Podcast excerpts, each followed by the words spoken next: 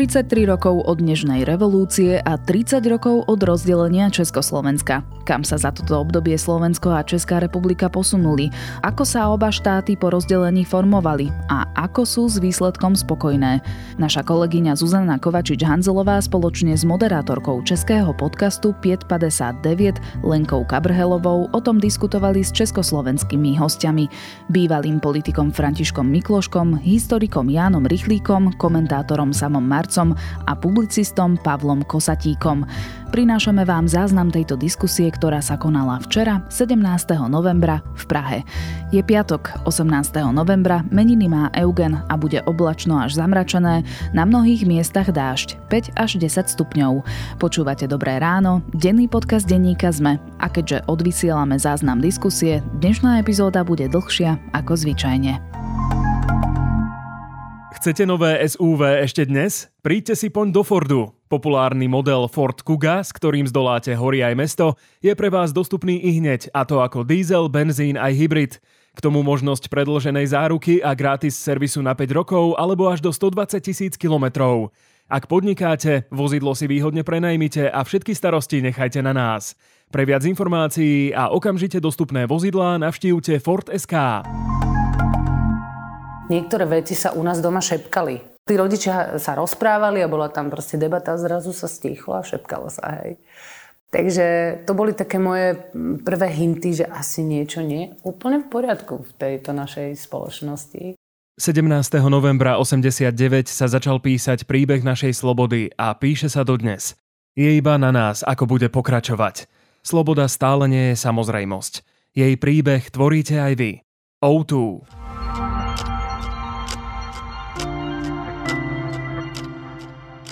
Najprv sa pozrieme na krátky prehľad správ. Dohoda medzi vládou a lekármi zatiaľ nie je. Podľa šéfa lekárskych odborárov Petra Vysolajského sa ale k dohode blížia. Ďalšie rokovanie má byť v pondelok. Lekári dostali dodatočnú ponuku na zvýšenie platov. Priemerná mzda lekára by mala narásť o takmer 750 eur mesačne. Americký prezident Joe Biden spochybnil tvrdenia ukrajinského prezidenta Volodymyra Zelenského, že raketa, ktorá dopadla v Polsku a zabila dvoch ľudí, nebola ukrajinského pôvodu. Zelenský ešte v stredu povedal, že nepochybuje, že raketa nebola ukrajinská. Zároveň vyzval, aby ukrajinským predstaviteľom umožnili prístup na miesto výbuchu. Polsko s tým súhlasí. Smer má ambíciu vyhrať najbližšie parlamentné voľby, či už predčasné alebo v riadnom termíne v roku 2024, povedal predseda strany Robert Fico na sneme Smeru. Z povolebnej spolupráce na teraz nikoho nevylúčil. Opätovne kritizoval prezidentku v prípade referenda aj vládu Eduarda Hegera. Americkí republikáni získali tesnú väčšinu v snemovni reprezentantov. Moc v kongrese USA tak bude rozdelená, keďže kontrolu nad Senátom si minulý týždeň po víťazstve v kľúčovom štáte Nevada zaistili demokrati. Viac aktuálnych správ nájdete na Sme.sk. No a teraz si už môžete vypočuť záznam diskusie o tom, ako sa pohlo Slovensko a Česko 30 rokov po rozdelení spoločnej republiky.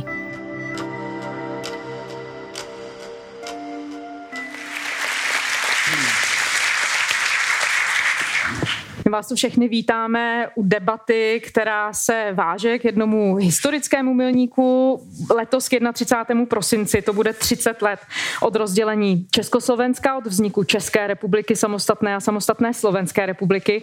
A my jsme si říkali, že bychom rádi se podívali na to, jak se ty okolnosti odvíjely tehdy a zároveň, co jsme si z té doby odnesli do toho, jak žijeme v současné době. Eh, vítám hosty za tu českou stranu, já začnu po mé levici. Eh, to je Jan Rychlík, historik, odborník na moderní dějiny států střední a východní Evropy. Dobrý večer. rozdělení Československa. Dobrý večer.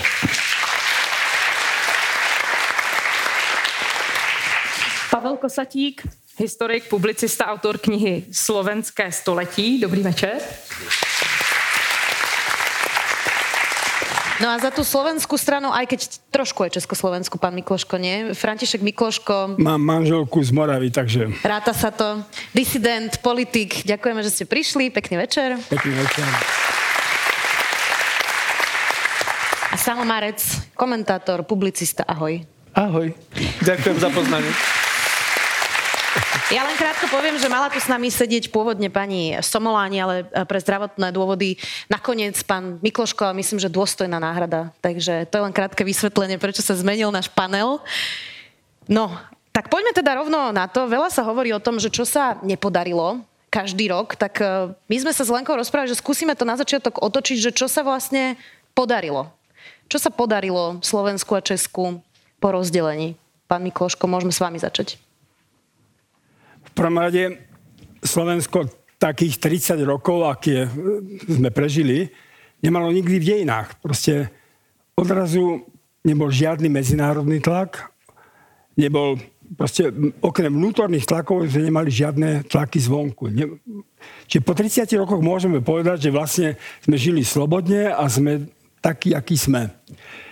Ale tento pocit je strašne zavezujúci, že sme prvýkrát v dejinách akoby mali možnosť teda ukázať, kto sme, čo sme, na nikoho sa nevyhovárať a proste takto sa predstaviť. Samozrejme, to predstavenie nesie, nesie so sebou aj mnohé tienisté stránka. Je po, potrebné a veľmi dôležité, aby sme hovorili otvorene o tomto a aby sme neboli v nejakej rovine ideologické a hovorili ako náš priateľ Kosatík, že to bolo veľmi úspešné storočie. Bolo to úspešné storočie. No bol... do toho roku 98. Áno. Pak, pak už je to iné. Čiže Podarilo sa veľa. Predstavili sme sa svetu a kráčame svojou cestou. Čiže to je ten najväčší dar, ktorý sme mohli dostať, ktorým je sloboda. Tak pán Kosadík, čo sa podarilo? Tak oba ty státy ukázali, že dokážou samostatně existovat a být užitečný, ale právě protože to dokázali a že těch 30 let jako důkaz stačilo, tak si myslím, že teďka už přichází doba, kdy bychom od sebe i navzájem mohli vyžadovat trochu zase ještě něco jiného a zkusit být v rámci Evropské unie takovým dobrým krystalizačním centrem zase spolupráce. My jsme se tehdy pišnili tím, jak jsme se bez boje rozešli, tak po 30 letech už to není taková senzace, dneska už tím nikoho neomámíme.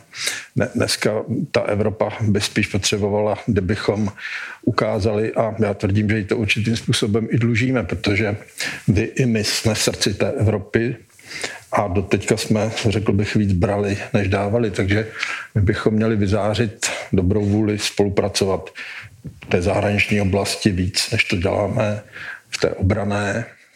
Já si tak občas s ním o té konfederaci, občas to tak, když se to hodí, nevím, jestli teď tady, ale já jsem teď byl deset dní na Slovensku, tam se to hodilo všude, tak jsem to tak dával mezi lidi a zdálo se mi, že, že to není úplně myšlenka, kterou by lidi považovali za šílenou. Netrvejme mermomocí na tom slově, ať se někdo třeba nezasekne jenom na tom, ale, ale prostě teď hledat, co máme, co můžeme mít společný. Samo? A veľa vecí sa podarilo, veľa sa nepodarilo, ale to tak býva. A možno niečo sme si predstavovali inak, ale podľa mňa to úplne najhmatateľnejšie, a vidíme to aj teraz tu v tejto chvíli, je to, čo bolo aj vlastne ako heslo tu niekde napísané, že vlastne, že, že tu môžeme byť, že môžeme ďakovať za to, že tu vôbec môžeme byť, že môžeme diskutovať, môžeme spolu aj nesúhlasiť, môžeme sa veľmi pekne sa môžeme pohádať, uh, ale toto všetko môžeme a, a, a to je podľa mňa super. Uh, a okrem toho, pán Mikloško už to tak načrtol, ja som nad tým tiež rozmýšľal, keď som išiel sem dnes. 4,5 hodiny som stál vo vlaku, mal som čas rozmýšľať. A, že vlastne už od toho roku 89 to je pomerne taká bezprecedentne dlhá doba stability v tomto regióne pre nás. Lebo síce akože za komunizmu tá stabilita tiež bola, ale to bola taká horšia stabilita. Uh, tam to, že sa nič nemenilo, tak to bola skôr nevýhoda a vlastne tu teraz, že už vyše 30 rokov máme demokrat, akože sú tam chyby, ale máme demokratické zriadenie aj pre spoločné, teraz to máme akože samostatne, ale aj v tej Európskej únii sa nejako stretávame a nič hrozné a závažné sa nedeje, tak, tak ja to pokladám za veľmi veľké víťazstvo. Pane Rychliku? Já bych neměl k tomu mnoho co dodat. No, na Slovensku od roku 1998, od tedy odstavení Mečiara od moci, se udělal velký kus e, práce a dnes Slovensko je nepochybně standardní demokratickou zemí, e, tak jako jsou všechny země v Evropě. Eh, co se týče toho českého pohledu, samozřejmě tady si musíme uvědomit, že z českého pohledu eh, Česká republika je jenom pokračování Československa ve zmenšeném formátu. 1. ledna eh, nikdo v státní svátek neoslavuje, ani to po nás nikdo nemůže žádat. To je jako kdyby někdo v Maďarsku žádal, aby se oslavovalo výročí trianonské dohody eh, jako vznik samostatného Maďarska. To by ho rovnou zavřeli do blázince.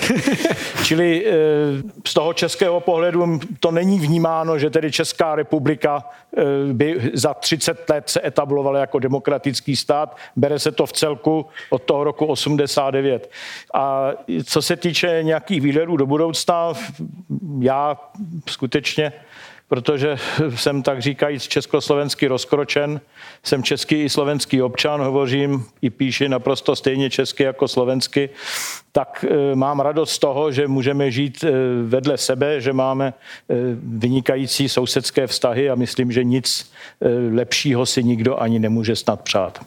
No už jste vlastně výborně skočil k mojí otázce. Já jsem se chtěla ptát na to, jaký ten příběh toho rozdělení vlastně je, jaký si ho vyprávíme a jak dramatický je rozdíl mezi tím, jak jsme si ho třeba vyprávili před těma 30 lety a teď.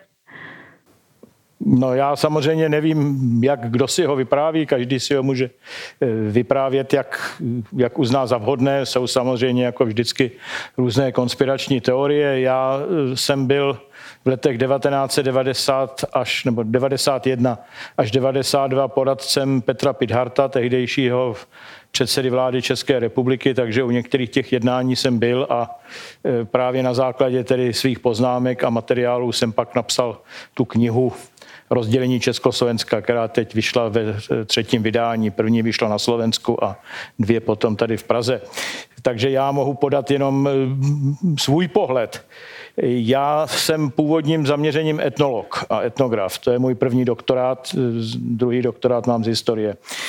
A já jsem přesvědčen, že prostě každý národ směřuje dynamikou vlastního vývoje k vlastnímu státu, i když si to jeho občané nemusí hned uvědomovat a nemusí to být viditelné. A všechny mnohonárodnostní státy se rozpadají, jsou nestabilní. Federace na národnostním principu jsou také nestabilní. Někdy se uvádí jako příklad Švýcarsko, ale to je špatný příklad. Švýcarsko není budováno, to není mnohonárodnostní stát. Tam je jeden politický švýcarský národ, to je úplně něco jiného. No a z tohoto hlediska rozdělení Československa není zase nic tak zvláštního, spíš zvláštní by bylo, kdyby Československo se nerozdělilo. Protože možnosti jeho zániku byly vlastně zakomponovány už do základů tohoto státu. Tím nechci říci, že bylo předurčeno, že se Československo rozdělit musí, to bychom se dostali na půdu jaksi marxistického chápání dějin, že eh, něco je nevyhnutelné a dějiny od někud někam jdou. Dějiny nikam nejdou, protože dějiny tvoří lidé a lidé mají svobodnou vůli. Ale nepochybně byly tady určité predispozice, že čím dál tím více bylo jasné, že při nějaké velké krizi se Československo rozdělí než že se nerozdělí. Já bych ještě se vyjádřil k tomu pokojnému rozdělení. E, většinou na mezinárodních konferencích v tom prvním decéniu po rozdělení právě to porovnávali s Jugosláví, ale já vždycky říkám, e, že to je srovnávání nesrovnatelného. My máme tu výhodu, že československá hranice je jednou z nejstarších hranic v Evropě.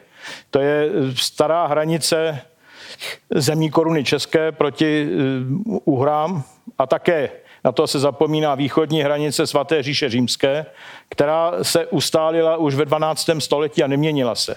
Takže bylo jasné, když se Československo rozdělí, tak hranice půjde tak, jako šla vždycky. Nikoho nenapadlo, eh, že by měla jít někudy jinudy, ani proto nebyl důvod. Nemluvím o nějaké rektifikaci, která se dělala čistě z praktických důvodů. Čili tady nemohlo nastat to, co bylo v Jugoslávii, protože nebylo o co bojovat. A kromě toho eh, v Jugoslávii problém byl v tom, eh, že hranice mezi republikami eh, se nekryly s etnickými hranicemi. To také naštěstí v Československu nemáme. Tady sice bylo přes 200 tisíc Slováků a na Slovensku 60 tisíc Čechů, ale to byla diaspora, čili e, roztroušené obyvatelstvo, které nemělo a ani nemohlo žádat připojení k uvozovkách k mateřskému státu. Proto e, to rozdělení mohlo být pokojné. ale já skutečně si myslím, že jsme v tomto ukázali světu, že i tak komplikovaná záležitost, jako je dělení státu, se dá zvládnout v klidu a relativně úspěšně. Pane Kosetíku. Jenom můžu k tomu. No, zvládlo se to samozřejmě, ale jak mi se aspoň zdá, tak mnoho lidí by na to vzpomínalo o něco radši, než vzpomínají, kdyby eh, neměli tak silný pocit, že se to přece jenom hodně událo přes jejich hlavy. Ono z části se to dá vysvětlit, ten porevoluční spěch a chvat, jakém to všechno probíhalo, ale jako lidi, pokud já jsem s nimi v kontaktu, pamětníci, tak eh, mají, jako nemají pocit, že, nebo často nemají pocit, že byli účastníky této historické události, ale že se jim spíš přihodila.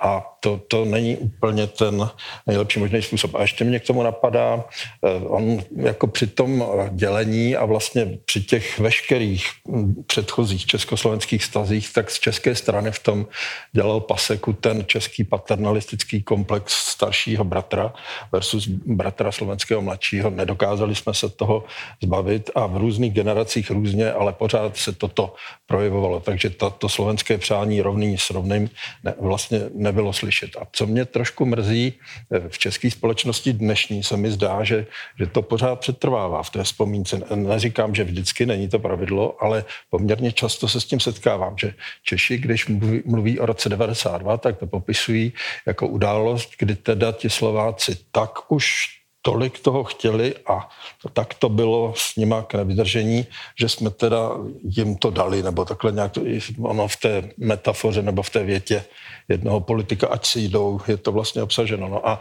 a to je totální omyl. Tak, tak, takhle to prostě nebylo. Češi a Slováci správně měli být v úplně jiném postavení a kdo, kdo to dneska tak, takhle vnímá, tak tak pořád jako kdyby ustrnul někde tam na jaře 92. Já bych rád povedal, že slovenský vývoj sa pohybuje za posledných 100 rokov v takých dvoch rovinách. E, keď som bol 90-92 predseda parlamentu slovenského, tak prišli za mnou korene. To bola taká národne, orientovaná, národne orientované hnutie a oni od začiatku chceli, že samostatný štát. A pán Kalisky, ktorý bol takým najväčšou autoritou toho hnutia, prišli, prišli oni ku mne a pán Kalický mi hovorí, že ja ako aj bývalý disident, nazvime to, že aby som sa postavil na čelo tohto hnutia emancipačného a že oni proste by ma podporili. A ja hovorím, pán Kalický, ale veď podľa výskumov verejnej mienky Slováci nechcú rozdelenie. On povedal, nie, na Slovensku treba zaveliť a ľudia si potom zvyknú a pridajú sa a sú spokojní. No tak toto je nejaké, nejaké zvláštne tajomstvo slovenských dejín, lebo v tom roku 1918 ja si myslím, že väčšina Slovákov ani nevedeli, že už patria do Československa v tom 28. oktobra. 14. E, marca prišiel Jozef Tiso od Berlína, od Tisa, predložil situáciu a slovenský snem vyhlásil samostatnú republiku. A niečo podobné sa stalo teda takisto v tom novembri, novembri 1992, keď jedným ústavným zákonom sa rozdelila Slovenská, Československá republika. Čiže to je jedna rovina, že vlastne politici rozhodujú za nás. Na druhej strane, ja si myslím presne to, čo hovoril pán profesor Lichvík, že intuitívne ten národ smeroval k tomu že smeroval. Nakoniec sa ukázalo, už 20. a 30. roky sa niesli v zmysle duchu autonomistickom. A preto bol Hlinka aj taký populárny, lebo mal tento program. E, počas celého komunizmu e, tá církev v Československu nebola náhodne prenasledovaná. Proste tá Praha vedela, že pokiaľ by katolická církev dostala väčšiu slobodu, tak proste ona je zároveň nositeľkou nejakého toho nacionalistického prúdu, respektíve pripomínalo to slovenský štát, kedy ona bola, ona bola, bola pri moci. Čiže do poslednej chvíli tá církev bola držaná na úzde. No a to bolo, ja som videl, že my sme rokovali Havel, pani Burešová, predsednická parlamentu a ja som vedol slovenskú delegáciu, že my sme e, sa chceli nejako dohodnúť, ale tam som videl ten vnútorný prúd, že ono to asi k tomu smeruje. A cítil jste ten paternalistický moment, o kterém mluvil pan Kosatí? To je tak, že ja, Jozef Jankovič, vynikajúci sochár, v tom 98. mal také sochy, ako na takej vode plávu hlavy a majú presne v polovici hlavy sekeru. My sme rozpoltení. Polovica Slovenska potrebuje vodcovský princíp. Vždy to tak bolo. Hlinka, Tiso, Husák, Mečiar, Fico. Potrebuje ho. Druhá polovica už ťahá k demokracii, ale je tak rozdelená na rôzne hnutia, že je to veľmi ťažký zápas nejakým spôsobom. Nejaký, to je len otázka budúcnosti, že či zvýťazí ten paternalistický, alebo či sa predsa nejak podarí tá liberálna demokracia v zmysle spolupráci politických strán. Já, jestli k tomu mohu něco říci, já bych trochu korigoval to tvrzení, že e, většina obyvatel v obou republikách byla pro společný stát. To je pravda, ale je to jenom částečná pravda, protože pojem společný stát je pojem vágní. Pod tím si každý představoval, co chtěl. Rozhodně na Slovensku pod společným státem nemysleli první republiku a Masaryka. To je člověk včerejška, který e, Slováky neoslovoval. A když se dělal e, výzkum veřejného mínění, tak se zjistilo, že 48%, 53, já jsem si to teď hledal, 53,7 respondentů žádá autentickou federáciu a 9,7 konfederáciu. Ale prosím vás, když se pak byla iniciativa, o které tady bylo řeč, koreně, e, potom 61 stupňů k slovenské identitě a zvrchované Slovensko, kde ti signatáři žádali stažení všech kompetencí na republiky a potom teprve uzavření e, nějaké dohody o koordinaci společné politiky, tak se zjistilo, že e, nejméně polovina občanů Slovenska si pod pojmem společný stát představuje toto. Ale prosím vás, to se společným státem nemá ani společného, to jsou dva státy stejně. Někdo si subjektivně může myslet, že když má doma auto na benzinový motor a naleje do něj naftu, takže mu to auto pojede. Nepojede, prosím vás. Jedině na benzín. Zadře motor, to bude výsledek. Čili na Slovensku, já jsem tam v té době žil, spousta lidí eh, intuitivně, jak správně řekl eh, pan doktor Mikloško, známe se spoustu let, intuitivně směřovala k samostatnému státu, protože volila HZDS, které v programu sice nemá explicitně, že chce samostatnost, ale má tam, že Slovensko má být svrchované a má být subjektem mezinárodního práva. A to může být jedině samostatný stát. Objektivně. Někdo mě řekl, jako, že lidé to nepochopili. Co na to mám říct? Ano, lidé to nepochopili, ale prosím nás, demokracii nemůžeme budovat na prezumci blbosti voliče. Já musím vycházet z toho, že když volič hlasuje, takže ví, pro co hlasuje. I když víme velice dobře, nejenom na Slovensku, nejenom v České republice, dokonce i ve Spojených státech, že lidé velice často hlasují a nevědí o čem. Ale to je cena demokracie, že jsou i takovýto voliči. A musíme to brát, jak to je. Voliči rozhodli, jak rozhodli. A co se týče otázky referenda, to se na to navazuje, protože v referendu, jakou dáte otázku, jaký formulujete, takovou dostanete odpověď. Na otázku jste pro společný stát, byste získali samozřejmě kladnou odpověď, ale co s tím, když každý si pod tím představuje něco jiného. A Slovenská národní strana navrhovala otázku, jste pro zvrchovaný národ, na kterou byste taky dostali kladnou odpověď, ačkoliv je to přesný opak. Čili já musím říci, že um, ano, lidé se cítí frustrovaní, že nemohli rozhodnout v referendu, ale nepodařilo se formulovat otázku, která by byla jednoznačná a tím pádem to referendum ztrácelo smysl. Ne, referendum by to určitě nevyřešilo, poněvadž by zanechalo velkou část nespokojených lidí. Já jsem to myslel spíš tak, že na té české straně splývalo to, co na Slovensku bylo čistým nacionalismem a co byla podle mě velká menšina lidí. A pak Mečiar. A Mečiar podle mě nebyl nacionalista, to byl populista, to je něco trochu jiného. Eh, ono, jako můžete říct, že ty důsledky často byly to tež, poněvadž on pochopil, co jeho elektorát od něj žádá, že když bude v Praze dělat to Jánošíka, takže teda bude tím, tím mačistickým chlapákem, jak on sám sebe chtěl vidět a, a v důsledku, to, ale, ale já si pořád představuji, že kdyby ta česká politika i v tom roce 92 byla v ně, něčem citlivější, teď ty náběhy tam byly, vy, vy jste, pane Mikloško, taky absolvoval, no, ano, spousty těch dohod a tam ještě pořád jste byla naděje v těch Milovech. A, a ještě, ještě dokonce na podzim v hlavě Miloš Zeman, paradoxně, to téma dnes, dneska zlořečený samozřejmě, ale tehdy to byl někdo trošičku jiný a ten ještě pořád tu otázku toho společného státu, to, jako nebylo to, ne, nebyl to nesmysl nebo, nebo něco, co by bylo vyloučeno vývojem. Jistě, že společný stát je složitý, to ano, absolutně dávám za pravdu, ale, ale je, jenom kvůli zjednodušení života se ho zbavit, nevím, jestli... Tady ještě byl problém v tom, že ústava znala zákaz majorizace a ta česká slovenská reprezentace ve federálním schromáždění po volbách 5. 6. června se zablokovala. Jo? Proto nebyl zvolen Havel prezidentem. HZD řekla, že ho volit nebude a ODS řekla, že jiného kandidáta nepostaví. A prezident nebyl zvolen už vůbec. Čili ten stát se pak rozpadal vlastní dynamikou.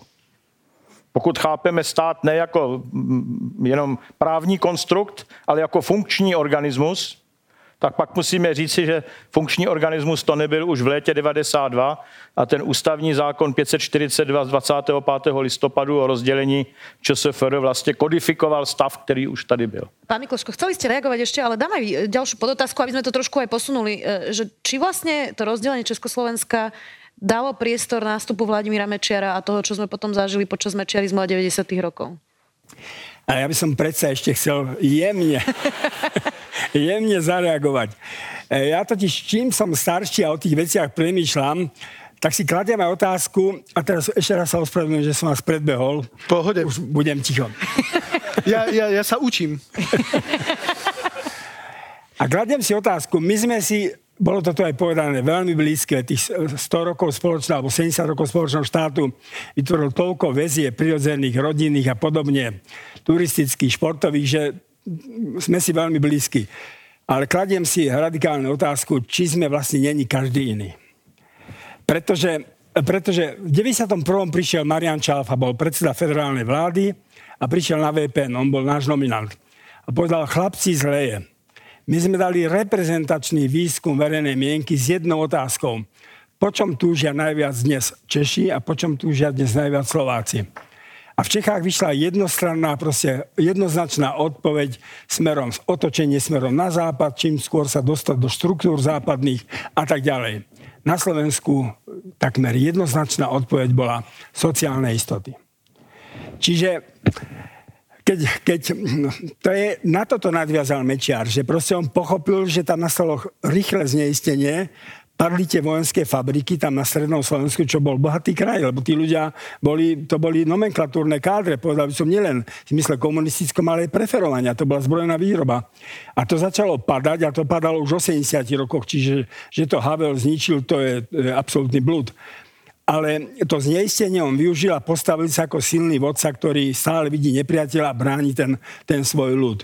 No, ale keď Havel prichádzal na Slovensko, ja som ho teda z funkcie, titulu funkcie dobrádzal. On vždycky mi povedal, som si sadol ku autu, sem z Rovcen. A ja som sa pýtal potom Petra Hunčíka, ktorý bol jeho poradca a zároveň on bol psychiatr, že čo to je. A a teraz ja som absolútny vyznávač Václava Havla, ale on mi povedal, Havel nepozná Slovensko. On sem ide v takom napätí, že on nevedel, že kam kráča. On sem nemal čas chodí, pretože ho STB okamžite vrátila. Okrem toho bol to pražský intelektuál otočený smerom k svetu, liberálnemu svetu. Čiže oni, e, pýtam sa, že či tí politici proste vedeli, čo je to Slovensko. Nebohý Honza Sokol, ktorý bol veľký priateľ Slovákov.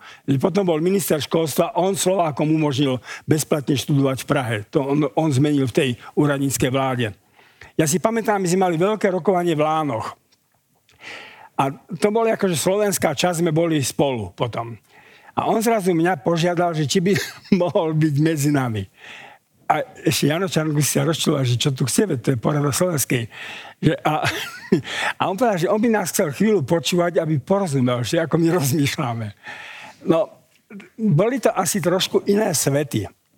Boli to iné svety a otázka je teda, že ako bolo možné hľadať nejaký spôsob spolunažívania dvoch národov, ktoré každý je asi niečom iný tomu, abych to vlastně potvrzujete tak trochu teorii pana Kosatíka. Jestli si, moje otázka by byla, jestli si Praha a tedy ta pražská intelektuálně politická obec dala dostatečně velkou práci, aby vůbec Slovensko objevila.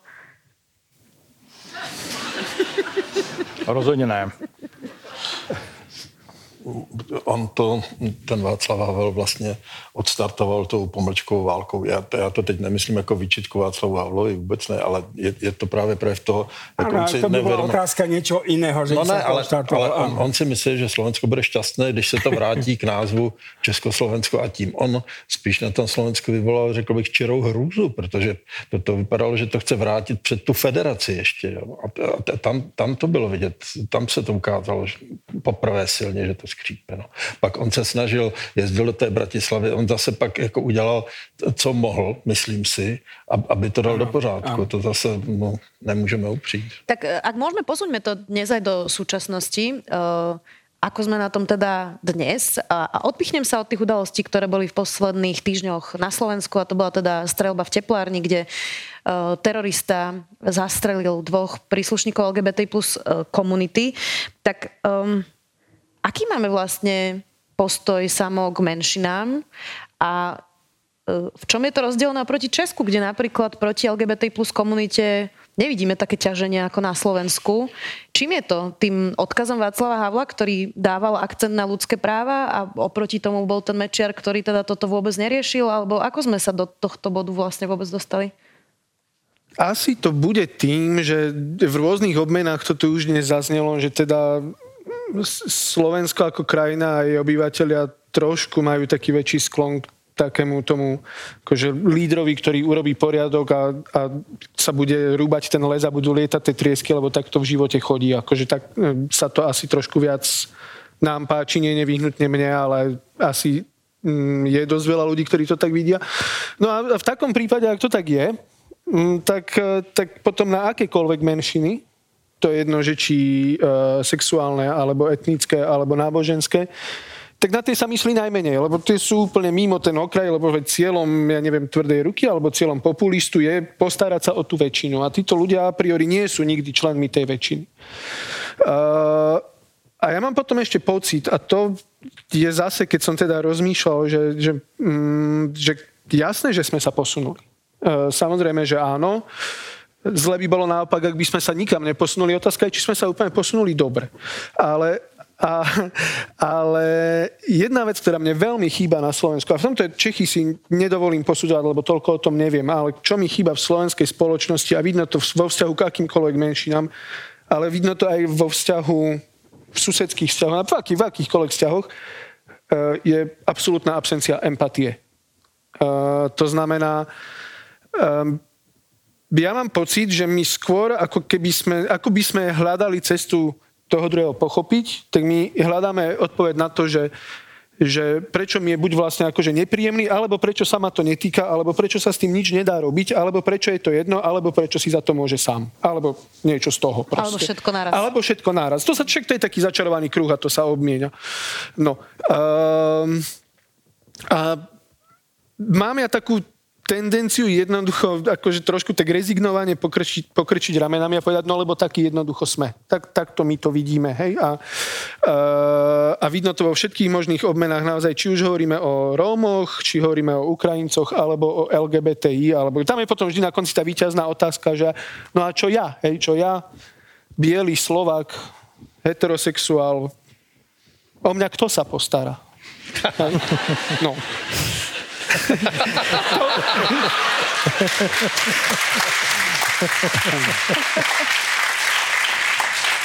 O mňa je postarané dobre, to som štilizoval.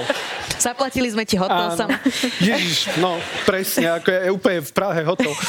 No, a, ale jednoducho už keď sa vyčerpajú všetky možné ostatné argumenty, tak príde takéto ublíženecké, že vlastne, že ako keby ten člen majority, ktorý všetko môže a skoro všetko má a čo nemá, tak to všetko skoro môže dosiahnuť, tak ten má zrazu pocit, že vlastne o neho vôbec nie je postarané a mal, a mal by byť prvý. A ja mám naozaj pocit, že to je ako v nás. No a je to aj v Čechoch teda? E, lebo zase povedzme si úprimne, že vzťah Česka k rómskej menšine nie je teda lepší, dokonca niekedy mám pocit, že je ešte horší ako, ako na Slovensku, tak e, tiež úplne asi nemáte dobrý vzťah k menšinám, keď sa pozrieme na utečencov zo Sýrie, pri Ukrajincoch to bolo trochu lepšie, ale e, migranti veľká téma v Česku aj vo voľbách, tak pán Kosatík, sme v tomto spoločne? Nemáme empatiu obidva národy? Je to hodně podobný, jako ty, ty menšiny, uprchlíci a tak, to jsou všechno témata, která eh, souvisí nějak s chováním církve a hlavně teda je dominantní v obou zemích katolické a ta, ta pozice církve v obou zemích je samozřejmě trošku jiná, ale řekl bych, že v obou státech převažuje pořád ještě a i u nás tady v Česku takový to konzervativnější pojetí, bohužel. To znamená ta představa, že taková ta, tak ta starodávná grandiozita, představa, že zase třeba by se mohly vrátit časy, kdy těmi katolíky budou víceméně všichni, tak jako to v Baraku bylo, že se budeme orientovat spíše na ty mocné a tím pádem nebudeme stačit eh, tolik eh, na ty lidi dole. Já za takový jeden z uzlových bodů v těch novodobých slovenských dějinách považuji rok 2012, když byl odvolaný trnavský arcibiskup pan Bezák, který já si myslím, že ty dva roky, kdy byl předtím ve funkci, nevím, nakolik vám je to známé, ale je to zároveň Trnava je kousek tu, tak, tak věřím, že informace o tom jsou. To byl fakt jako v nejlepším slova smyslu prelát, chlap, který tu lásku vyzařoval. To nebyl prostě člověk, který eh, působil mocensky autoritativně z titulu svého církevního úřadu. Eh, ne, nejsem, nemám pocit, že chtěl lidem rozhodovat nebo nějak jednoznačně přikazovat, jak se mají sexuálně chovat a ten souloží dobře, ten souloží špatně, protože jinak. To, jako, on, on viděl tu, ty otázky té pastorace úplně někde jinde a myslím si, že to, že ta katolická církev otázka otázka se odvíjela od těch událostí posledních bratislavských, tak, tak víme, jaká byla reakce současného trnavského arcibiskupa úplně, úplně jiná než Bezákovská, pak se za to omluvil bezvadný, ale je jasný, že ten konzervativní přístup tam pořád je a že, že to ty lidi ovlivňuje. A dokud ten, kně, jako, eh, dokud ten kněz bude v pozici člověka, který se může zahalit do mlčení, pro kterého platí opravdu úplně jiná pravidla než pro ten liberálnější svět, no tak můžeme čekat další a další sexuální aféry a všecko možné, co tady z toho co z téhle specifičnosti vyplyne. No, takže eh, abych to dopověděl tu odpověď nějak, eh, jako bylo by senzační, kdyby v těch církvích se víc, ono se to děje, jo, ale kdyby se projevoval takový ten Františkův směr, myslím, současného papeže, který se opravdu hodně soustředí na ty lidi dole, který tolik nerozlišuje mezi tím věřícím a lejkem, který nečeká, až ti lidi přijdou, protože pokud by nepřišli, tak mají smůlu a usmaží se v pekle. Ale prostě staví se k dispozici každému bez rozdílu toho, je, jestli byl pokřtěn nebo nebyl. No. To já, přijde strašně. Já jinak myslím, že ten vztah k menšinám se zásadně neliší, ale nejenom u nás, to je evropský problém. Co se týče té střelby v Bratislavě, no tak eh, takovýto lidé bohužel se najdou v každém národě, v každé společnosti a nedá se tomu asi dost dobře zabránit, protože to jsou s proměnutím magoři, že jo, kteří myslí jinak než eh, většina nás normálních lidí. A samozřejmě policie žádného státu nemůže takového člověka jaksi zavřít preventivně ale já bych to nepřeceňoval a rozhodně si nemyslím, že jako nějaká homofobie na Slovensku by byla, eh, by byla větší než tady. Ano, vliv katolické církve a episkopátu na Slovensku jistě je mnohem větší, no taky já nepři, asi není vhodné, abych to kritizoval, ale víme, že i mezi slovenskými biskupy byli různí lidé, jako například Jan Sokol, Eh, který teda nikdy nevyvrátil podezření, že byl spolupracovníkem státní bezpečnosti. Ale eh, a jejich eh, pohled na tyto záležitosti je jistě mnohem konzervativnější. Dominik Duka, než teda odešel z úřadu, taky měl velice konzervativní pohled, dostal se s ním do konfliktu Eh, profesor Halík, který teda je eh, jednak profesorem filozofie u nás na fakultě, ale současně je tedy farářem té univerzitní farnosti. Eh, Jan Graubner je trochu, bych řekl, liberálnější, jestli to tak mohu říci, ale nepochybně v porovnání se slovenským episkopátem tam ty pohledy jsou mnohem konzervativnější a asi to má vliv na určitý segment populace. Ono se v souvislosti s těmi útoky mluví nejenom o roli katolické církve na Slovensku, ale zároveň i o výrocích politiků. Do jaké míry oni otevírají svými výroky někdy naprosto zahranou toho, co je akceptovatelné, prostor tomu, že se taková věc mohla stát. Pane Mikloško, eh, možná můžete k obojímu se vyjádřit, jak tedy k té církvi, tak k té samotné roli politiků? Ano, ale rád by som povedal, ten problém na Slovensku je trošku hĺbší a je, dá sa povedať, dá sa, dá sa predstaviť, že je všeobec, taký zovšeobecňujúci. My sme komunizmus prežívali s tým, že sme mali jasného nepriateľa. A to bol, to bol na jednej strane ťažký život, na druhej strane ľahký život.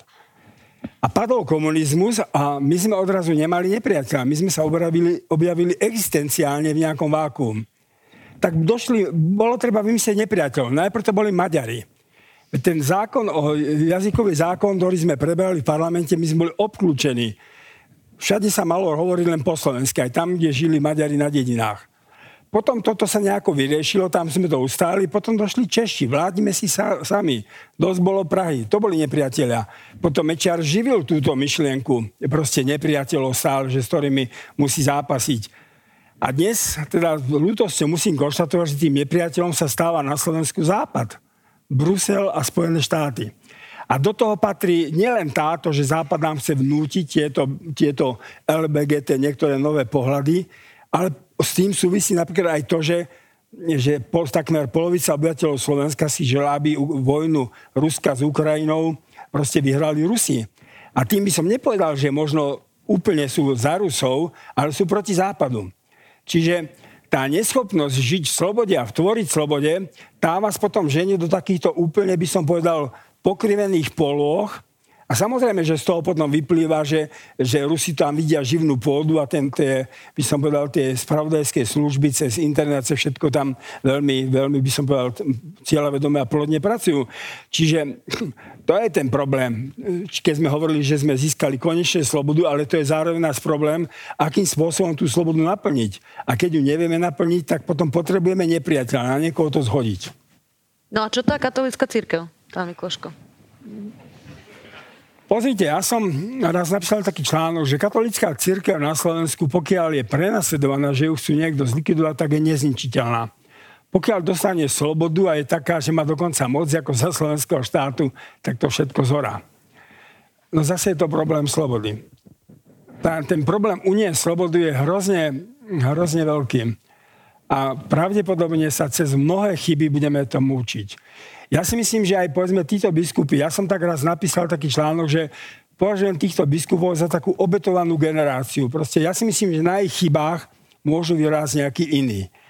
Ale oni sa už nezmenia a teda církev až 75 podáva rezignáciu biskupov.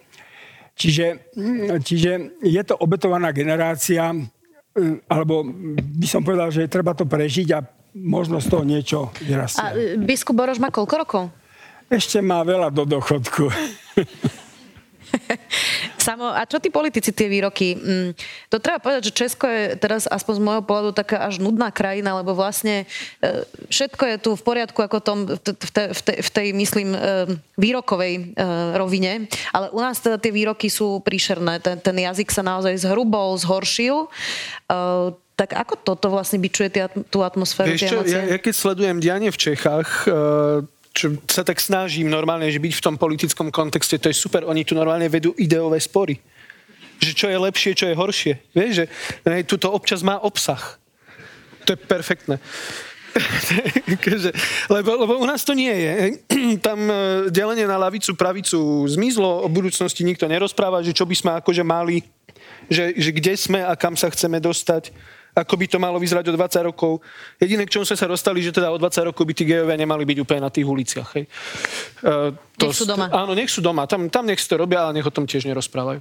Uh, no, ale jednoducho, absolútne nejaké obsah politiky ako taký sa úplne vytratil. Namiesto toho to nahradili hesla a tie hesla ešte navyše sú od ľudí, ktorí sú hlúpi. To znamená, že to nie sú politici ani osobnosti, ale to sú ľudia, ktorí sú v politike a, a nie nevyhnutne vôbec majú nejaké názory. A, a Oni, niektorí z nich uh, dokonca sú takí hlúpi, že oni nevedia, čo robia uh, a iba proste rozprávajú veci, čo si nejako myslia.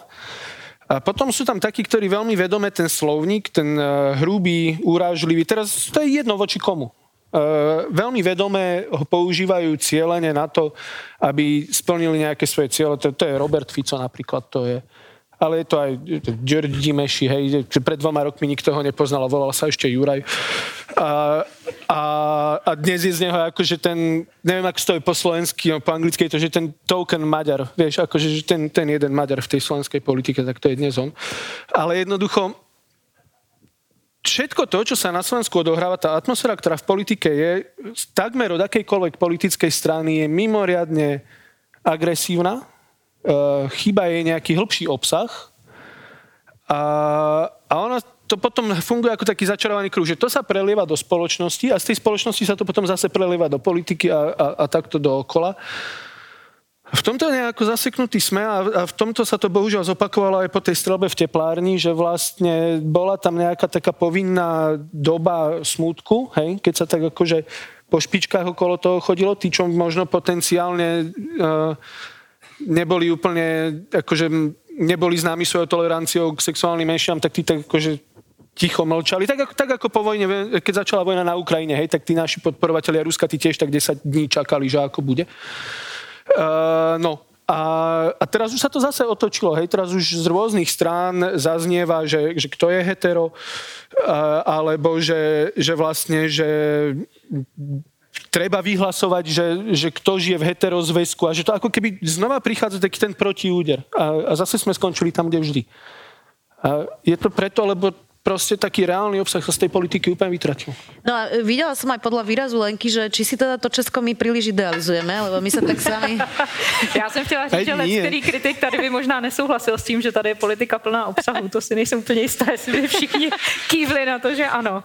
Ehm, na Slovensku byla patrná po bohužel velmi tragické události, po vraždě Jana Kuciaka a jeho partnerky, eh, naděje na změnu, ale u lidí, která se potom zhmotnila vlastně v tom, že země došla k volbám, změnila se částečně politická elita, ovšem, teď jsme v bodě, o kterém se bavíme. Eh, do jaké míry je tam stále ještě cítit naděje na to, že se věci mohou pohnout kupředu? trikrát došlo k veľkým zopetiam na Slovensku. To bol november 89, dali ho do pohybu študenti. Potom bola Gorila, ktorú dali, no nehovorím, že len mladí ľudia, ale tiež mladí ľudia do toho vstúpili. A po vražde Kuciaka a Kušnirovej to boli mladí ľudia, ktorí to dali do pohybu. To boli tri veľké vzopetia, z ktorých sa ujalo len to v novembri 89, pretože na čelo sa postavila politická strana. Ja som chodil medzi študentov vtedy, keď, keď už eh, bežali novembrové dni, ja som videl, že oni sú unavení a že v podstate oni to ďalej nevedia potiahnuť. Keby nebola verejnosť proti násiliu, ktorá dostala dôveru študentov a nejakým spôsobom sa aj prelinula, pre, pre, preliala, no tak, tak by to takisto asi niekde zapadlo. A ani v tom, v čase, keď bola gorila, ani teraz sa nenašla politická strana, ktorá by mohla nejakým spôsobom zúročiť tú nespokojnosť a to, čo... A to je tá kríza politi- tá politická. Ja si myslím, ak som povedal, že, že aj povedzme pri tej církvi, že my na Slovensku teraz prežívame taký čas čakania. Čakania. To boli ľudia, ktorí vyrástli v istom hodnotovom zápase, ktorí boli vtedy v 89. sa dostávali k moci. Ale to neboli len politici, to boli kultúrni činiteľ a podobne v tom odpore vyrástli veľké osobnosti. Teraz v tej slobode zdá sa, že nenachádzame celkom spôsob ako, ako aby sa nejaká... Ale ja mám, ja mám nádej, ja chodím po Slovensku a, a ja stretám nesmierne zaujímavých mladých ľudí, aj takej strednej vrstvy, slušných, aj medzi veriacimi, aj v občanskom prostredí. Ja si myslím, že toto je čas čakania, kedy my musíme podporovať nejakým spôsobom tú strednú vrstu. Ale slušnú. oni nech, nechcú ísť do politiky, pán Mikloško. To nevadí, ale tá, to nevadí, lebo keď, to, keď tá stredná vrstva, tá kvalitná, nadobudne istú kritickú hodnotu, kritickú masu, ona podľa mňa vyplaví sama so sebou zaujímavé typy. To je moja nádej. A preto čo môžem teraz čakať od politikov? No sú v absolútnej kríze na Slovensku. Ale, ale verím, že v jednej chvíli sa to preklopí, že proste zrazu ten ľudský, ten organizmus proste má schopnosť vy, nejakým spôsobom vyplúť teda niekoho. No inak, Zaujímavé. Tá, môžete samozrejme reagovať, pán Kosetík, ale dám k tomu aj podotázku. Pán Mikloško to už čiastočne spomenul, že my na Slovensku sme už mali také ako keby nejaké skúšky demokracie, v ktorej sme viac menej obstali. Bol to 98., keď teda skončil Vladimír Mečiar, potom to bol práve, práve vražda Jana Kuciaka, alebo môžeme povedať aj Gorila, ale ja by som skôr povedala toho Kuciaka. Ale v Česku ste zatiaľ takéto nejaké zásadné zápasy vlastne po tom rozdelení neviedli, tak vedia Česi detekovať to ohrozenie demokracie, keď 30 rokov v podstate tá sloboda tu bola celkom jasná? Tady je to všecko takový povlovnější a, a někdy řekl bych zákeřnější. Ty vaše vzestupy a pá, nebo, nebo teda napřed je to pád a pak vzestup. A, ale, ale, Podle má, toho, má, kde ale má, má to, kromě nevýhod, který si všichni představíme, tu výhodu, že je to jaksi transparentní, dejme tomu, nebo že, že, že to tváří v tváři. Já, já k tomu pesimismu té současné doby, jako to, že ten Matovič to tak všechno vlastně zničil, tu důvěru v jeho vládu vloženou, to je samozřejmě katastrofa, ale já jsem měl největší strach letos v srpnu, když to vypadalo, že ta vláda by opravdu padla, že by na Slovensku byly předčasné volby a to ti fašisti by se asi s tím Ficem k té moci dostali, už, už teď by tam možná vládli a to, to bych viděl jako hodně špatný. Ale protože se tomu podařilo zabránit, tak to vypadá, eh, zaklepávám to, že dva roky funkčního období, mm, teda do, do dalších řádných voleb, že to bude dodrženo. Za tu dobu se určitě skonsoliduje liberální tábor a bylo by bezvadný hlavně a asi bude muset, a to na Slovensku nebývá problém, právě, to je právě ta živost toho systému. U nás kdyby, kdyby, zase vznik, ano, kdyby zase vznikla nová strana a která by tentokrát...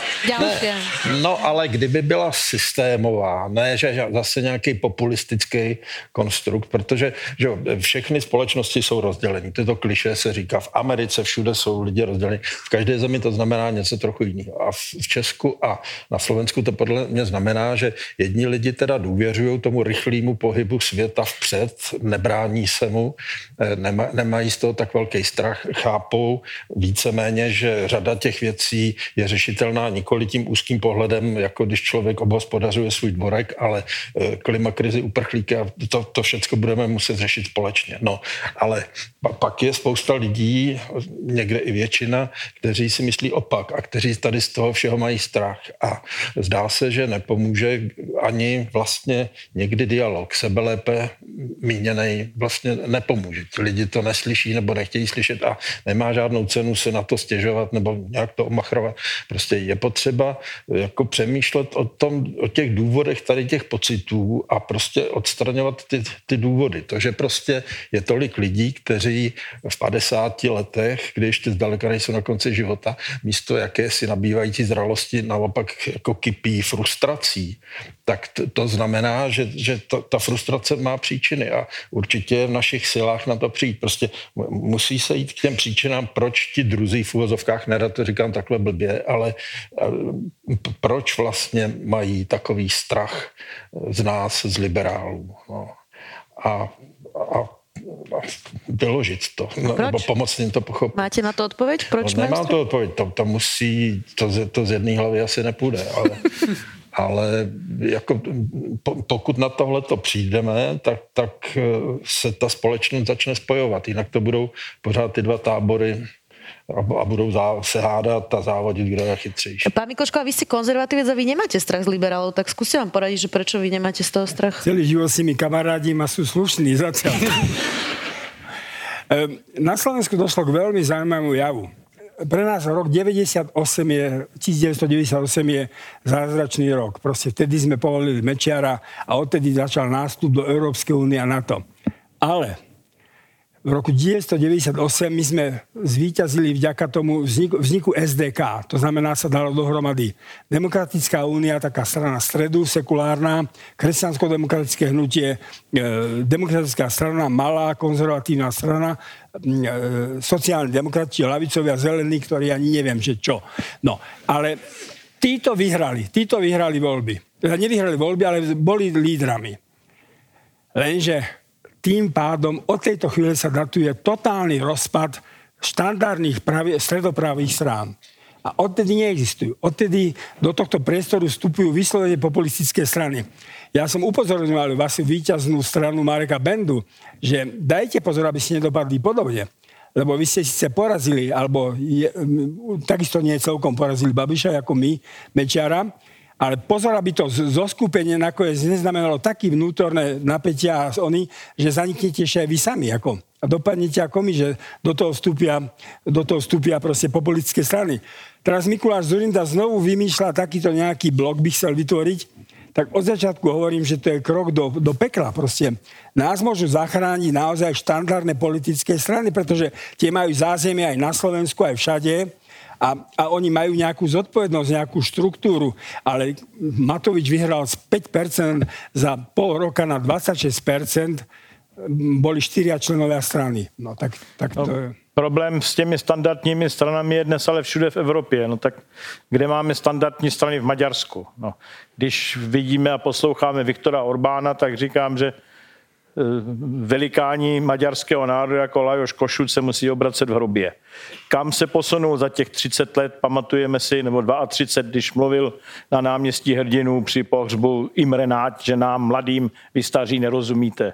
To je eh, Fides svaz mladých demokratů, tak mladý už není, ale samozřejmě eh, to nás čeká všechny, já už taky nejsem mladý, no ale demokrat už taky není. A kde je tam, kde máme standardní politické strany, třeba v Itálii, kde od té doby, co zmizela eh, demokracie a Kristiána, eh, tak taky jsou to strany na jedno použití. Ve Francii to nevypadá lépe, čili já, já taky myslím, že to je chyba a že to je špatně, protože eh, lidé pak mají takovou milnou představu o politice, že když hodím ten správný lístek do volební urny, tak že volím génia, který vyřeší všechny problémy. A takhle to nefunguje, ale ale standardní politické strany by byly žádoucí, aby byly. Já třeba lituju, že sociální demokracie zcela zmizla z politické scény, takže tady není levice. Ano, to není levice, to je populismus. Babiš jako vyluxoval hlasy sociálním demokratům a komunistům, no tak to, že vyluxoval ty komunisty, to mě zase až tak nevadí, ale levicová strana to není. Pánové, vy tady vlastně všichni zmiňujete, jestli do toho můžu skočit, v obdobné, jaksi v různých formách to, že existuje nějaká krize leadershipu, že prostě ten obsah se vyprázdnil, žádný neexistuje, tak když zůstaneme u toho československého prostoru, teď ani nevím, jestli se tam dají hledat paralely, nebo jestli ta situace je úplně odlišná. Kde proto vidíte ale důvod? Co selhalo? Selhali ti konkrétní lidé, selhali tedy ty elity, nebo občanská společnost není schopná vygenerovat dostatek lidí, kteří by s tím obsahem přišli? To už vlastně je otázka Zuzky. Lidé nechtějí chodit mladí, talentovaní, nadějní do politiky. Čím to je? Já bych řekl, že elity selhávají zaručeně. Jako, e, elity jsou lidi, kteří, já to vždycky formuluji tak, že to jsou lidi, kteří jsou si vědomi toho, že od společnosti dostali vzdělání, nejsou nevděčníci, čili mají v sobě jakousi potřebu toho vzdělání té společnosti vracet, to znamená zaujímat tam, kde jsou, ať už trhá zuby, e, nebo maluje obraz, nebo to, cokoliv, prostě v té pozici, kde je, zaujíme odpovědnou pozici a je na něho spolech. Tímhle způsobem, protože ostatní vědí, že v té pozici na a spolek vzniká co si jako síť, vzniká jako společenská struktura. Ale dokud toto není, tak je to pořád dav, který je uvnitř amorfní a, a je ovládaný teda chlapem s koblihama jako, jako jedna báseň. Já ještě jenom, jestli můžu malý dovětek k těm systémovým stranám, já si myslím, že tady svět, nebo možná Evropa, že jsme tak trošku podlehli těm módám takových těch charizmatiků populistických na čas a že to fakt vypadalo, že teďka všichni se rozběhli vyhrneme za nějakým senzačním vtipným chlápkem, který sice nemá přesně artikulovaný program, ale že, že to bude taková pop politika, že už jsme tak bohatí, že, že to třeba i půjde tímhle způsobem. Ale zaprvé to nejde, to vidíme, všichni tady o tom teď mluvíme. A za druhé, já si myslím, že pořád existují, tak jako to vždycky bývalo, ty dvě základní skupiny lidí. To znamená jedni spíše iniciativní, kteří jsou schopni práci dávat a druzí spíše, kteří potřebují, aby je někdo zaměstnal. Není to tak, že jeden by byl lepší než druhý, to ani náhodou. Jeden bez druhého nic neznamená, potřebují se oba dohromady, až když jsou společně, vzniká systém. Ale takhle je to asi teda poměrně vágní, ale v zásadě takhle si můžu tu pravici, levici definovat. Čili já si myslím, že ten systém je potřebuje pořád. A hlavně je teda katastrofa, jak jste řekl vy, že, že máme vyluxovanou tu levici A, ale vy taky, já jsem dneska v rádiu My, my máme aj lavicu, aj pravicu, ano. No, já jsem v rádiu poslouchal Fica a on pořád už 20 let říká své straně sociální demokracie. No, to je no, na hlavu. že rustikálna sociálna demokracia hovorí. No, to, no, tak to, je, to se vždycky říká, jak má demokracie přívlastek, tak to není demokracie. To se říká od doplidové demokracie. Ja si myslím, že tie štandardné politické strany sú si trochu aj same na vine, že sa skorumpovali že mali korupčné škandály. To myslím, že tu takisto bol ODS v veľmi ťažkej situácii a u nás to išlo jedno za druhým, čiže že sú si aj same na vine že potom prišli ľudia, ktorí to chceli riešiť, nakoniec ako posledný, ako Matovič, ktorý chcel riešiť obrovskú korupciu a na tom vyhral voľby. Ale okrem toho tu zrejme prechádza, žijeme aj dobu niečo iného. Viete, prepáčte mi, ale ja delím ľudský vek na po 20 rokoch. Prvých 20, druhých 20, tretích 20. A tých druhých 20 rokov je kľúčových pre svetonázor, preto aby človek dozrel na to, aby prevzal zodpovednosť v tej 40 a tak ďalej. V tom, tom 89. sme sa dostali viac menej 40 tisíc moci, ale to boli ľudia, ktorí boli formálni nejakým zápasom o hodnoty. Už len donútil nás tomu komunizmus. A dnes sú u moci ľudia, ktorí aj z objektívnych príčin tých 20 až 40 rokov svojho života prežili v zápase o existenčné problémy o hypotéky, o prácu, o to, že proste museli dreť, aby nejakým spôsobom za, zabezpečili seba, svoju rodinu. To je generácia pragmatikov. To je generácia pragmatikov, oni nemajú, nemajú víziu a ja si myslím, že to bude musieť prirodzene samo odumrieť. Dôležité, aby bola alternatíva tak ako v 89. tu boli chartisti, ktorí boli osamelí, ale niesli tu kontinuity slušnosti a demokracie a keď nastala kríza, boli tu. A teraz bude otázka, že keď sa vyčerpá táto pragmatická mlna, podľa mňa sa ona vyčerpá za krátky čas, aby tu boli slušní ľudia, ktorí budú schopní znovu prevzať zodpovednosť. Čiže je to, je to, žijeme trošku aj dobu čakania. Samo? Ako znie otázka? že prečo, čo je, prečo chýba ten leadership? Kto je na vine? To sa myslím len kapitola. Uh, už sa tu kade čo spomínalo. Podľa mňa ešte jedno, čo sa úplne nespomenulo. Um, neviem, ako to presne pomenovať. Nerad by som to hodil úplne len na vzdelanie alebo vzdelávanie, lebo to nie je len to, ale ako keby tá práca z, ako práca s ľuďmi, práca so spoločnosťou, to je jedno, ako to chceme nazvať. Uh, ja, ja mám trénera fit, vo fitku. A, to je to veľmi moja obľúbená téma. On keby vedel, jak ja často o ňom píšem, ale on našťastie nečíta noviny. No. A ja mám veľmi rád a je fasa. A, ale on napríklad, e, on je veľmi môj lakmusový papierik v tom, že ako človek, ktorý tú politiku jednoducho nesleduje, a myslím si, že je jeho úplné právo ju nesledovať, ako to potom vníma a podľa čoho sa rozhoduje. No, napríklad volil Matoviča, lebo sa chcel zbaviť Fica. Uh, teraz chce voliť Fica, lebo zistil, že s tým Matovičom to je zle. A takto jednoducho sa to deje. Uh, a ja vidím človeka, on napríklad, jemu som tak vysvetloval, že jak sme mali tú slovenskú korunu, že aké to bolo, keď sme potrebovali víza do Británie, že ako to vyzeralo. Uh, keď začala vojna na Ukrajine, v ten deň, ako to začalo všetko, ja som po obede akože prišiel cvičiť a on bol úplne vyplašený, Juraj, samo, ale tam akože padajú rakety, tam vybuchujú veci, tam zomierajú ľudia, vrajím, no Juraj, no to je vojna. A on si to normálne nevedel vysvet, pr- predstaviť, lebo to nikdy nezažil. Hej, ja som si pamätal aspoň na Balkáne, keď v 90. rokoch sa bojovalo, on to nemal odkiaľ zažiť. Uh, a pre mňa je to obraz človeka, ktorý nie je ani zlý, ani nikomu nič zle nechce, ani nič, len jednoducho nie je vôbec nikde ukotvený ničím. Naozaj, hej, akože nič ho nikde, veci pre ňo takéto slova, my sa tu bavíme, občianská spoločnosť, ja neviem, lídry, empatia, to pre ňo, tieto slova pre ňo nemajú význam, to, nikto mu nepovedal, že aký to má obsah. Uh, a, myslím a, kto, si... a kto, kto by mu to mal povedať? Napríklad vy pri tom cvičení. Ja, ja to riešim, ja sa snažím. Ja ho posúvam. On to ešte nevie, ale ja už viem, koho bude volať. ale... Nie, uh, vážne. Uh, to, sú také, to sú také spojené nádoby. Niečo z toho je, že čo človek počúva doma. Veľmi dôležité je, čo ho naučia v škole. A nemusia mu naozaj že vkladať nejaký svetonázor do hlavy, ale vysvetliť mu, že čo je demokracia, prečo to tak funguje, čo to znamená, prečo je to dôležité, čo sa môže, čo sa nemôže a tak ďalej. Uh, podľa mňa takéto veci sa veľmi zanedbali ešte. A, a potom môže prísť sebe lepší líder, akýkoľvek, keď uh, chýba, chýba tá masa, ktorá by mu dala tú spätnú väzbu, že ty si super. no, toto asi ešte nezaznamená. Alebo, alebo líderka. Alebo, ja. samozrejme. No pánové, my jsme si pro vás na závěr připravili takovou otázku, přeci jenom je 17. listopadu. Chtěli jsme začít trochu pozitivně a rádi bychom skončili trochu pozitivně, protože můžeme mluvit věky o tom, co všechno je špatně a co se dá napravovat. Můžete nám říct, co pro vás vlastně svoboda znamená? Proč je pro vás osobně důležitá, pane Rychlíku?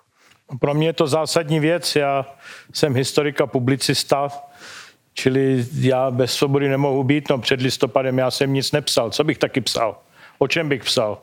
O sklizni řepy nebo překračování těžby uhlí v dolu, koho takové s proměnutím blbosti zajímají. Čili eh, pro mě je to kondicio sine qua non, mohu cestovat, eh, mohu přednášet.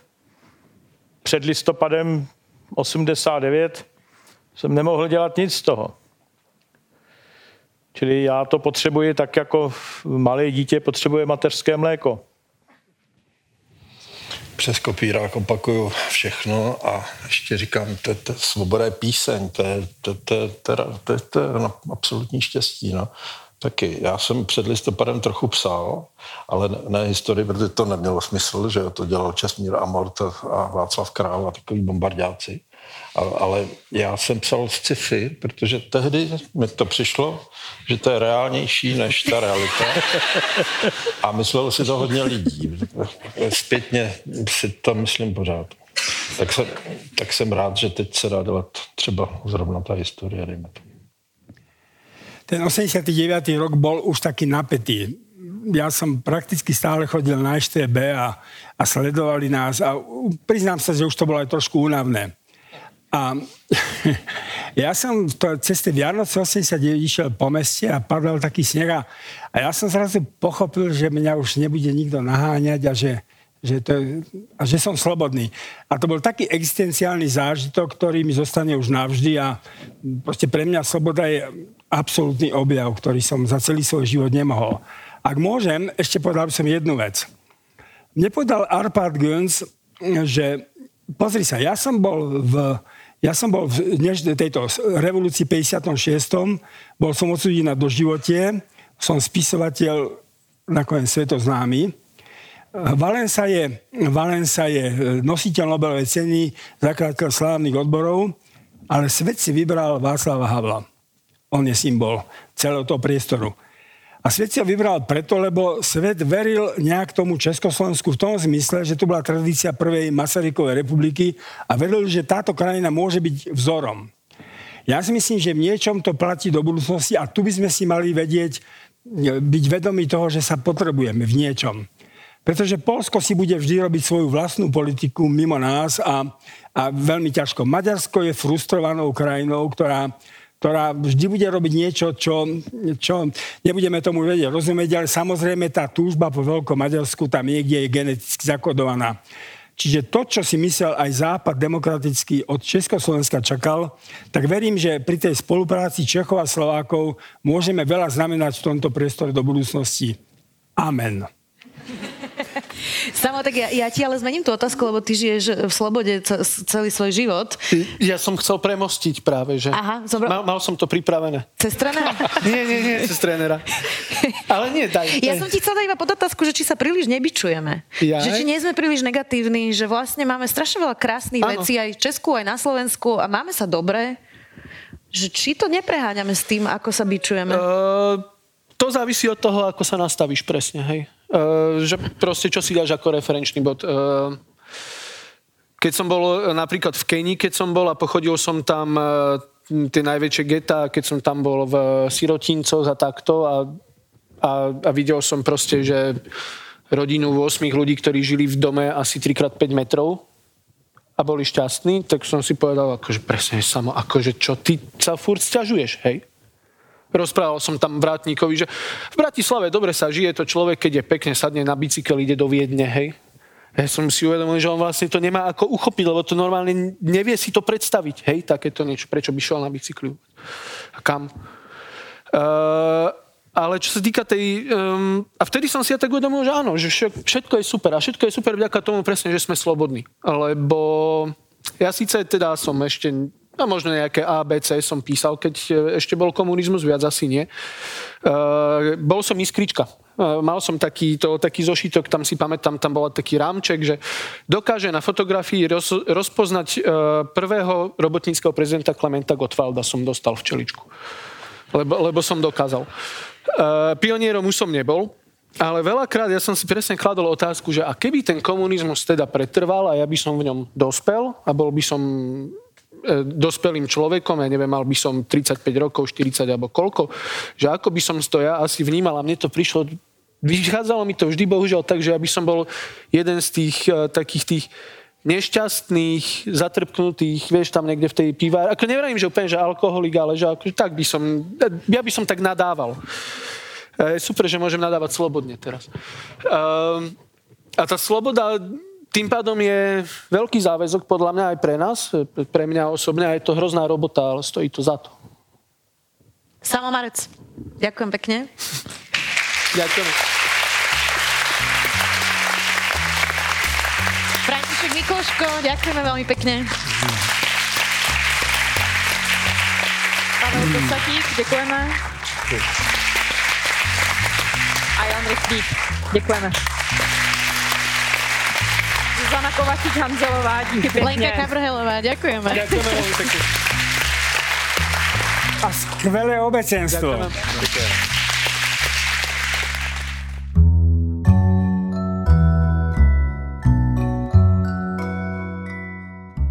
Počuli ste záznam diskusie o tom, čo sa zmenilo 30 rokov po rozpade Československa a 33 rokov od dnešnej revolúcie.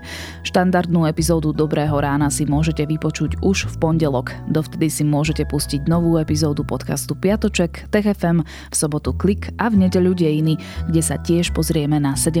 november 1989. Dobré ráno pre vás každý týždeň pripravujú Zuzana Kovačič-Hanzelová, Tomáš Prokopčák, Adam Blaško, Kristýna Jan Janščová, Viktor Hlavatovič, Marek Franko a ja, Jana Maťková. Prajem vám pekný víkend, do počutia v pondelok.